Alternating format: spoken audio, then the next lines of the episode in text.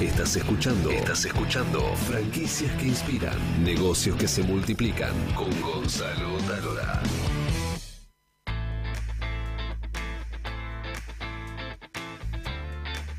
Gran abrazo para toda América. Bienvenidos a Franquicias que Inspiran, el primer formato multiplataforma de América Latina dedicado exclusivamente a las franquicias. Ustedes saben, hablamos de cosas buenas y de cosas malas, pero sobre todo hablamos de potenciar el sistema de franquicias para que más americanos, compañeros de este hermoso continente, se sumen al sistema franquicias. Sebastián es el fundador de Coffee Store, que es una de las primeras tiendas, si no la primer tienda en em, trabajar el concepto de este, cafetería boutique, ¿verdad? Sí, así es. Eh, tenemos que remontarnos la apertura al año 98 y a estudiar el modelo de negocio de mediados del 96. Es un montón de tiempo. No me hagas repetir que estaba flaco y con pelo. Pero ¿En serio? sí, te lo juro. Alguna vez tuve. Vamos a hablar ahora. ¿Cómo es el modelo de negocio de una cafetería? Y la historia de Sebastián también es la historia de un paso, de un salto al vacío, ¿no? De pasar el sector corporativo a emprender. Sí, sí, es de, lo, de la supuesta seguridad al desafío y al no dormir constantemente.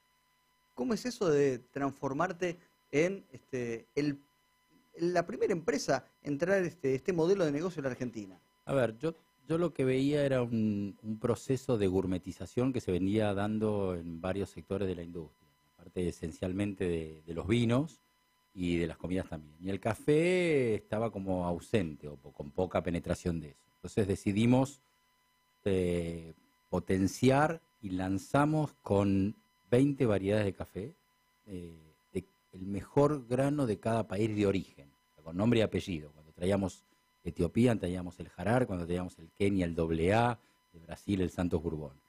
Y la idea era justamente eso, poder degustar eh, esa multiplicidad. Es como un laboratorio de café, ese era el concepto. De hecho, una de las cosas que siempre trato de, remarcar es los cimientos cuando uno empieza un proyecto.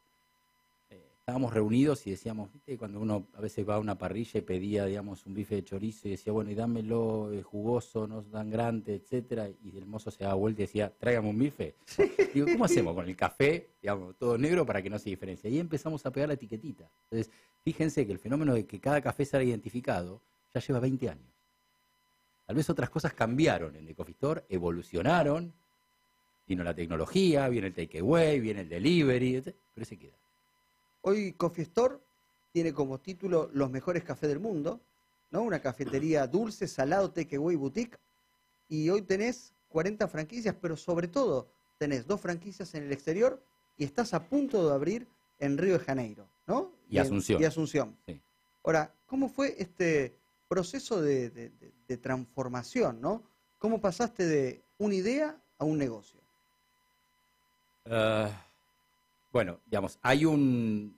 Yo tengo, digamos, a nivel personal, dos activos. Una formación profesional de grado y posgrado profunda, muchos años, digamos, docente en la universidad al día de hoy. Y por otro lado, siempre una visión estratégica comercial. O sea, amo los números, amo las finanzas, pero mi visión tiene que ver con lo comercial. Y bueno, yo sabía, venía de, familia independiente, o sea, mi padre era empresario, mi madre era psicóloga, mi madrastra arquitecta, mi padrastro... Mis hijos tienen nueve abuelos. No pregunten cómo, pero tienen nueve abuelos. Tenés toda una historia que no quiero andar por ahí. No, no, por supuesto. Este, no sabes lo que son organizar las fiestas familiares.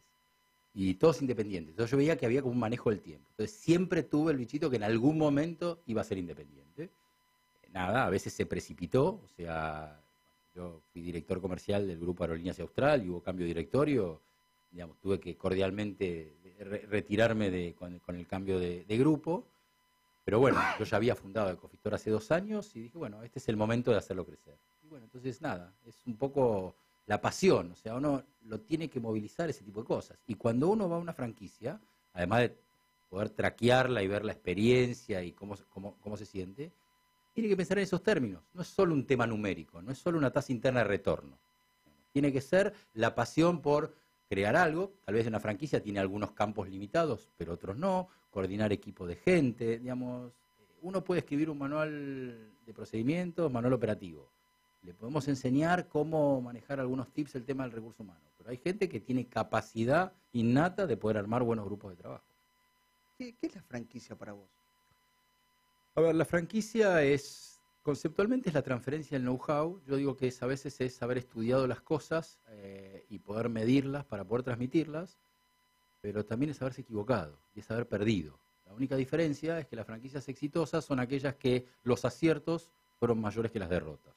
Entonces, cuando una vez se recomienda decir, mira, te conviene este tipo de local, es porque cuando probamos el otro, terminamos remando en el dulce de leche sólido. Cuando la, la casuística nos demuestra que es este formato, uno, la leche condensada.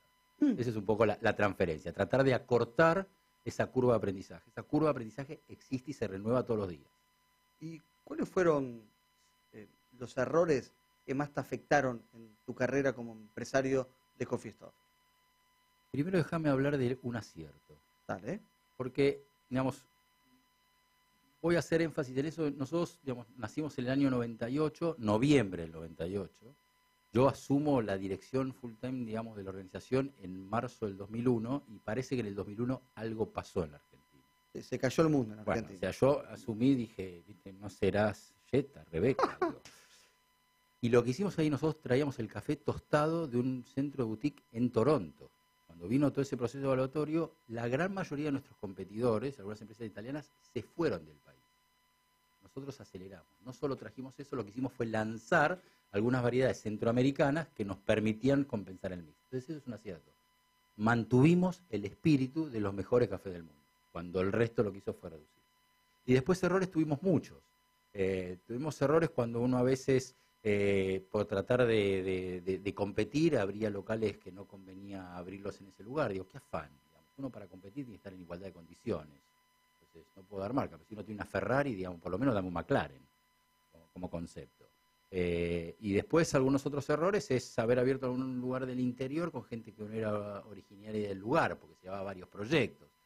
Y todo negocio tiene su expertise. Entonces yo le puedo transmitir la pasión por el tema del café, por el servicio, por los productos que lo acompañan, pero la capacidad del lugar, nosotros cuando el local supera los 30 kilómetros a la redonda, necesitamos del expertise del franquiciado para ver si ese es el lugar adecuado.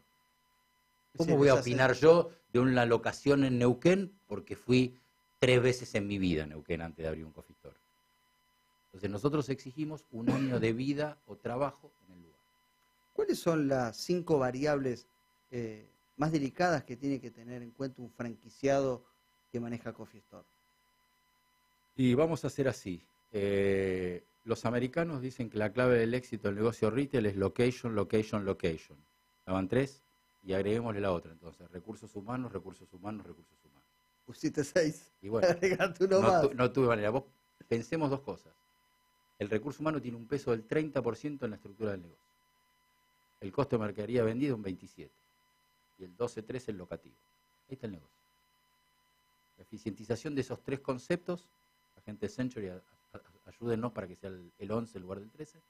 Digamos, no, no, pero lo- bueno, pero hay una transformación, hay una transformación, hay una transformación en los grandes centros comerciales, hay una transformación de la venta online, hay una, digamos, tenemos que maximizar el metro cuadrado. Nosotros no, digamos, uno de los temas que uno aprende con las franquicias, digamos, que trata de transmitir es, como nosotros estamos en, un- en el retail tenemos que estar en posiciones donde el metro cuadrado es muy costoso, todo lo que tiene que ver con el tema operativo tiene que ser lo mínimo indispensable.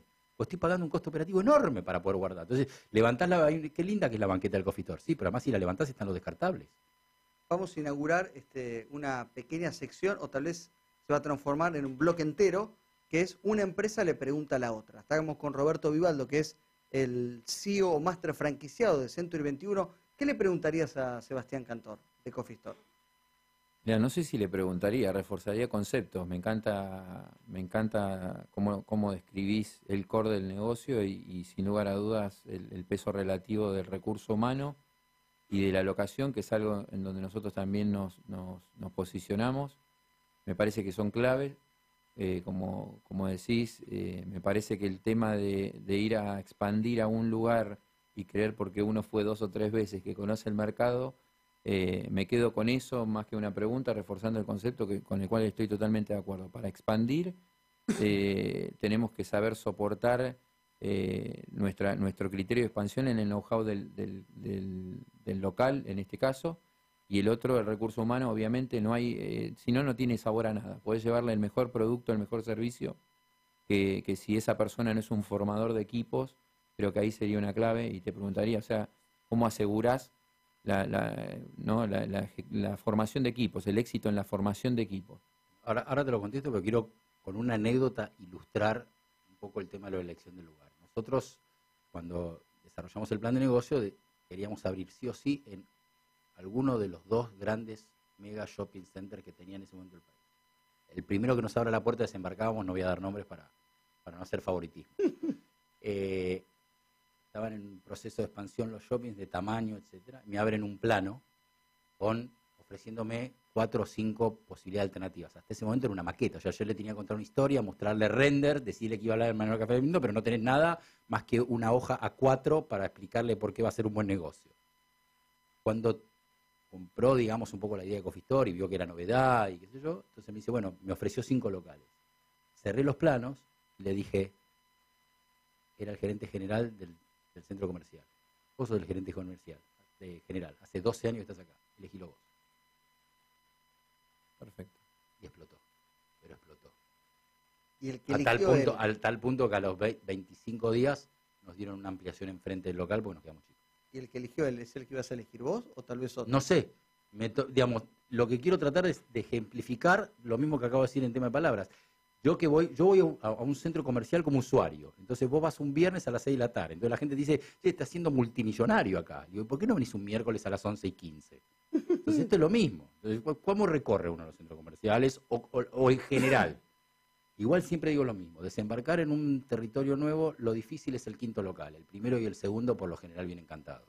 Bien. Y con respecto al tema del recurso humano, insisto, nosotros podemos, podemos dar temas de técnica, podemos, tenemos videos, tenemos manuales del empleado, tenemos manuales de políticas y procedimientos. Ahora, el espíritu de cómo armar un equipo de trabajo a veces es muy difícil de transmitir. Y es más, nosotros tenemos franquiciados que tienen dos o tres locales y logran en dos de esos locales crear un ambiente laboral determinado que en el tercero no lo logran. A veces también tendrá que ver un poquito la suerte. Y a veces sí. Y mm, es cierto que vos quisiste traer, antes de fundar Coffee Store, Starbucks a la Argentina. Sí, nació así en el año 96 cuando empezamos a averiguar. eh, en ese momento la película Tienes un email no estaba y Starbucks no había salido de Estados Unidos y tenía solamente 400 locales. Solamente 400 locales. Y nos dijo que no salían de Estados Unidos y que gracias por haber pensado en ellos. Entonces pasamos a la empresa número 2 que tenía 398 locales y nos dijo que sí. Entonces empezamos a investigar, no la conocía nadie. El café, en vez de tomar expreso, tomaban un balde de algo así como un litro y medio. el café, etcétera. Entonces dijimos, no. ¿Cómo, cómo vamos a pagar una regalía por algo que no está ni experimentado ni probado? Entonces vayamos a traer los mejores café del mundo. Mis dos socios que desarrollaron conmigo me miraron con cara de loco, pero sabían, yo fui el gerente general de Estambulián, desarrollé los centros de vacunación infantiles, etcétera. Ya había sido transgresor en algunas otras cosas y me escucharon. Y así fue con lo que hicimos fue seleccionar proveedores. Hicimos una compulsa trayendo productos de Inglaterra, productos de Canadá, productos de Colombia y productos de Starbucks. Hicimos una reunión de amigos, 20 personas, les ofrecimos de todas las maneras y ganó siempre este proveedor. Adentro. lo rechazaron Starbucks y fundó su propia empresa. Es así. A veces uno necesita un, un traspié para poder cambiar de rumbo. Contá brevemente este, los valores para futuros franquiciados de, de tu empresa. Voy a hablar del local, hay a veces algunas unidades eh, más, más chicas como Ujú. Góndola, etcétera, pero un local hoy, digamos, eh, completo en términos de inversión, estamos hablando de 3 millones de pesos masiva, eso incluye todo, incluye la documentación, la comisión inmobiliaria, el mes de depósito, o sea, nosotros damos, incluimos en el modelo de negocio todo, lo que uno tiene, lo tacha. Está la gente de Century, pero si viniese de dueño directo, tacha eso. Si en lugar de un de- un depósito ar- arregla un seguro de caución, lo tacha. Eh, prevé construir, constituir una sociedad. Si uno la tiene, la tacha. Digamos, esa es la forma de trabajo. Con nosotros tiene dos valores. 170 mil pesos masiva el derecho de uso de marca por todo lo que cubre la vigencia contractual, que nunca va a ser menor a 5 años o 3 más 3, y el 3% de regalía sobre las ventas netas. Me encantó. Gracias por venir. No, gracias a vos por invitarnos. Te invitaremos de nuevo. Tal vez la próxima la hacemos vía Skype. Ha sido, porque estás Como medio quieras. lejos. Yo debiera haber traído café. Estuve mal.